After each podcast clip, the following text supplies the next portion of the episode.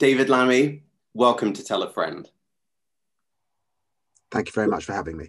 So, yesterday we heard the grim news that the UK had passed a 100,000 death mark. And a prime minister's briefing followed, and he said, and I quote, that he takes full responsibility. So, my first question to you is Is it time for Boris Johnson to go? Well, I mean, I don't think it's as easy as that, is it? I mean, Boris Johnson was elected less than a year ago, is the truth. Um, and um, we're in the midst of a pandemic. So, uh, you know, my views on Boris Johnson are well broadcast. The views of the Labour Party on Boris Johnson are well forecast. It's an absolute tragedy that so many um, families have lost loved ones over this period. And I don't think anyone would have estimated that we would be in a place where we had the worst figures in Europe and amongst the very worst in the world. I mean, it's unbelievable with the comprehensive healthcare system that we had. And it's clear that time and time again, there has been mismanagement in the way that we've handled this, the way that we've been slow, the way that expertise has been dismissed. Um, and um, it's definitely the case that Boris Johnson should apologise unreservedly for that situation. Um, but we have to get through it together, and for all of those reasons, I don't think it's about as glib as me saying, "Oh, Boris should go." It, it is about the tragedy of where we are, the proper inquiry into why this has happened, and an explanation from the Prime Minister of the things that he's got wrong so that people can be reassured that we're not going to make those same mistakes going forward. Now, today, Professor Linda Bauld, who is a public health expert from the University of Edinburgh, she said that the UK's COVID situation was due to, and I quote, a legacy of poor decisions that were taken by the government when we eased restrictions. So, do you agree with her assessment that our government's actions have contributed to the vast amount of deaths that we see today?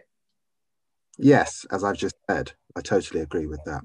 I, I don't take any joy in agreeing with that because, as I say, the, the pain and the hurt and the loss and the grief is devastating. And certainly that's what I've seen in my own constituency. But I, I do think that assessment is correct. Because I, you know, I guess the the figures that we see today shouldn't really be that shocking, especially when you see that before Christmas you had the British Medical Journal and uh, the Health Service Journal come together to warn about the dangers of easing restrictions uh, before Christmas. And then on top of that, we had uh, local councils in London uh, complaining to the government uh, about the need to close down schools, to which the government then uh, began legal, um, began taking legal action on them. And in recent days, I had uh, former Conservative MP Anna Soubry come onto the show, and she said that our Prime Minister has an inability to deliver bad news because he, and I quote, he wants to be loved. So, do you believe the Prime Minister has put his ego above public health? Look, I mean, I, I'm not a psychologist. I'm not, I can't shrink the Prime Minister, and neither do I want to. Um, for me, the business of politics is a very serious business, and the business of governance is very serious. It means that you have to put ideology to one side it means that you have to um, really understand expertise, particularly scientific, scientific expertise. You have to have a plan, you have to look around corners. Um, and all of that he's been unable to do. I can't get to the heart of why. I mean, that's an issue was put to him. Anna knows him far better than me. She's a, she was a fellow Conservative MP of his. But what I can do is make an assessment of a continual failure to take things seriously enough, uh, to the dither, the delay, wanting it both ways, um, and probably a preoccupation with Brexit at a time when our country needed him to be focused on the pandemic. Now, another issue that has, has appeared time and time again during this pandemic is the issue of government contracts which have been awarded. Now, the New York Times estimated that roughly 8 billion of the 16 billion pound worth of deals given out during the pandemic were awarded to companies that were either run by friends or associates of politicians in the Conservative Party, companies with no prior experience, and or companies with a history of controversies. Um, now, I want to ask you, what has been your assessment of all of these contract scandals that have appeared, you know, in the news? And do you believe that cronyism has taken place there? Well, at best, it's cronyism. At worst, it's corruption. Um, I mean, ordinarily, government contracts are subject to a lot of due diligence about the companies that are engaged um, in contracting for services, um, that they must be appropriate companies, fit for the, the duty that they're doing, and that there's a proper contest. Um, now, it is the case that this pandemic um, came upon us rather quickly, and things have been had to do, be done at speed. But I think the waste is unbelievable, and the connection between those who've been awarded contracts and friendship, relationship um, with government ministers, including partners and close friends, is, is, is deeply, deeply unacceptable. It's the sort of thing that you expect in a banana republic. Um, and I'm afraid some of it feels, uh, you know, close to corruption and the sort of thing that you'd expect to be investigated by the police. Now, is Labour going to call on a thorough investigation into uh, the contracting scandal before any more are awarded? Look, I'm sorry, it's not my brief. You've asked me beyond my brief there. Um, that's the question you had to put to Jonathan Ashworth, who's over the detail of those contracts. So, if we move on to the schooling issue, so this afternoon, the Prime Minister announced that it will not be possible for schools to reopen uh, after the half term. And he said that he's hopeful that it could happen by the 8th of March. Now, this has been a rough year uh, for students from primary, secondary, right up to university education. What action can be taken to safeguard these uh, this generation of students and to ensure that you know they're not harmed in the process? Because you know it has been a rough year for students. Well, it's been a terrible, terrible year. Um, look, education is fundamental and important to all young people uh, but it's a particular it's a particular problem where you've got young people from deprived backgrounds being denied an education that goes on for months and months. It's a particular issue where have not got the equipment to help them engage in virtual learning and to drop out what will amount to when you look at the last lockdown and this one for however long it goes out you know up to six months out of the schooling is is dramatic and severe. Um, now, clearly, this is a global challenge, but the question is has Britain best met this challenge at this time for our young people? And clearly, particularly in relation to the equipment to engage in virtual learning, we've been found wanting. And there's been substantial delay in the announcements that the government's been made, uh, been making, and real confusion, I think, that exists now for parents and for teachers um, at this time. Um, in the end, this falls to Gavin Williamson. I, I think uh, most people think that he should definitely uh, have stepped away from his post. He's not fit for purpose to do the job. Um, um, the mitigation that has to go in to support those young people um, over the coming years in education is something that the country will have to return to, and we'll have to think very hard about how we support them. And if we look at university students, for example, um, you know they've had issues be it with um, paying for you know student renting uh, right through to mitigation for their work now would you support um, a reduction in loan repayment for university students well I, am not going to I, I, think it's very hard to um, land solely on university students i mean i think that there are problems for tenants all over the country it's not just our university students who are tenants I've got many, many constituents who are tenants who can't meet their rent. I mean, that is the truth of it. Um, and, you know, yesterday I uh, uh, opposed the government on not extending for another six months the eviction ban. So they're a very big issue for tenants' rights across the country. Of course, there are real problems for university students. There are problems with, again, with them not having the full university experience. Um, uh, again, um, not being in campus but yet paying paying paying rent. Now, I I understand that for a lot of students who are at um, in their halls of residence, the universities are able, of course, to remit that. uh, but it is more complicated when you're in private rented uh, um, accommodation. And I'm afraid the issues go beyond just students. Now, something that I wanted to ask about is to move on to the subject of civility in politics, because last week we saw the, you know, the end of the Trump era, and Donald Trump has been blamed for a lot of the, you know, the lack of civility that we've seen in our politics, you know, stemming from 2016, be it with his election and the Brexit campaign.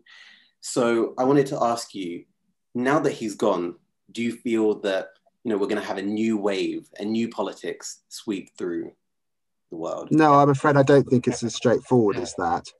Um, look, I think I'm amongst the most abused members of parliament in the country. Anyone can look at my Twitter feed or just Google death threats and David Lammy to see some of the awful things that I've been subjected to. I wrote about it in my new book, Tribes. Unfortunately, a lot of this comes back to regulation of social media um, and the proper obligations that have to be placed on uh, very, very big, um, sometimes almost monopoly size um, companies based on the west coast of the United States. Um, uh, so I don't think the issues of civility are solely can all be laid at the door of Donald Trump. I wish it were as easy as that. I think it's more complex than that. We are seeing a rise in populist extremism. It is being stoked by figures on the far right, many of whom have entered into the mainstream, as we've seen in the Republican Party. And I think we're also seeing elements of that here in the in the UK. It's not solely unique to those on the right of politics. There's, I'm afraid, there's some of it also on the left of politics. But in the end, a lot of it comes back to the way in which social media companies can fan the flames of this and don't take down um, what is what is published. Seem to have no responsibilities when things are published, um, and, and I'm afraid it's not just civility. Some of it is an absolute danger to human life, as we saw in the capital, and as we saw very sadly with the murder of Jo Cox in our own country. Now, on you know, on the topic of uh, political factions and you know the political tribes that we have within our country, would you agree that during this uh, COVID nineteen pandemic um, year that we've had, some of those divides have kind of settled down? And I wanted to ask you: Do you believe that those political divides that you know we saw, you know, expressed you know, since 2016. Do you think those have kind of gone away, or do you think they're still bubbling there under the surface, just ready to re-emerge? Well, it's my job to be quite vigilant. Um, a lot of the divides that we have in our country really started to service in a big way following the 2008 crash. Um, the real pressures that austerity placed on society and growing inequality. Um, yes, they accelerated um, following the um, referendum campaign. But let's be clear, we're now going into a deeper recession as a consequence of Brexit and the pandemic. Um, and usually at that time, there's a lot of othering and um, anti immigrant rhetoric. There's usually a rise in hate. So we have to be vigilant. And, and so I, I, you know, I, I think it's a bit again too easy to say, oh, it's all gone away. We've now exited the European Union. We have, and that's settled that debate. But I'm afraid um, you, you see also in the way that the government stokes particular culture wars that the division is alive and well in British politics. Now, just asking about your experience of this uh, turbulent, turbulent past year, how have you been coping during the pandemic and you know, what's it been like uh, trying to, you know, represent your constituency during this hellish time? Well, look, it's a challenge. I mean, I like to get out and about in my constituency. I've not been able to do that in the same way. Um, as alongside that, I've also obviously got responsibilities to speak for the Labour Party on justice issues. Um, uh, you know, I want to be visiting our courts. I want to be visiting our prisons. I want to be spending time with um, victims of crime and uh, probation staff, etc., etc. And I've just not been able to do that in the same way. After we eased the lockdown, I was able to get back out again. I enjoyed that very much, but uh, that's all now come to a shuddering halt. So a lot of what I'm doing is behind a screen, uh, talking virtually.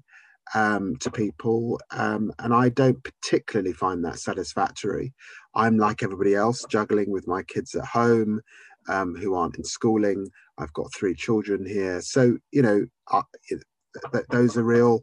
Those are pressures like everybody else. So it's it's not been an ideal period, um, but I recognise uh, for so many of my constituents who've lost their work over this time, who are living in overcrowded uh, accommodation or who've been made homeless over this period. You know, I am incredibly, incredibly fortunate. So, look, it's not been brilliant, but um, you know, I do, you know, having grown up poor in Tottenham, I recognise the huge um, privileges that I have now, even in this time. Now, as you mentioned just there, you know, in, in moments like this, it's so important to, you know, not, not only look after your physical health, but also your mental health. So I just wanted to find out what do you do to unwind?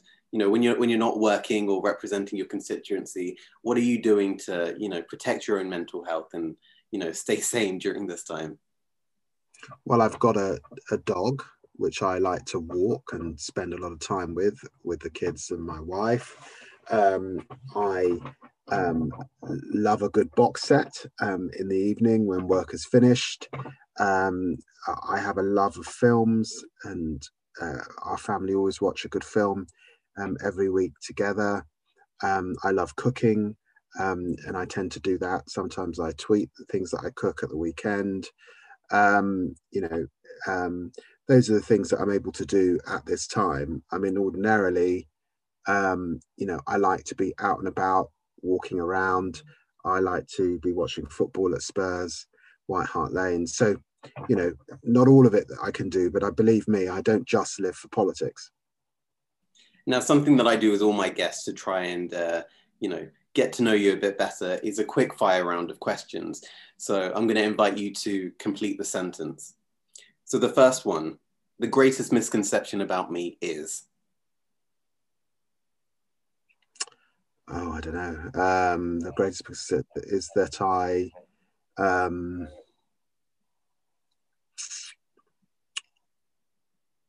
only care about race. I'm most fearful of minority MP. Sorry. I am most fearful of. Most fearful. Um,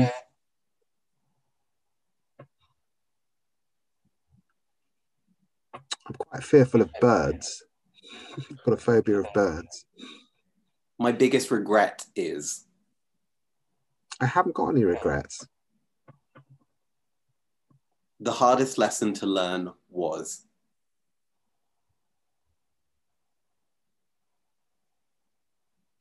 I think um, it's that transition from being working class to middle class and some of the uh, ridiculous mores that exist in British society, like you know how do we? You've got several knives and forks, and where you go from, and the soup spoon, and all that sort of stuff. And finally, we're going to end on a nice one. I'm most proud of. Uh, I'm pretty proud of my children, who are wonderful. David Lammy, thank you for joining me on Tell a Friend. Thank you.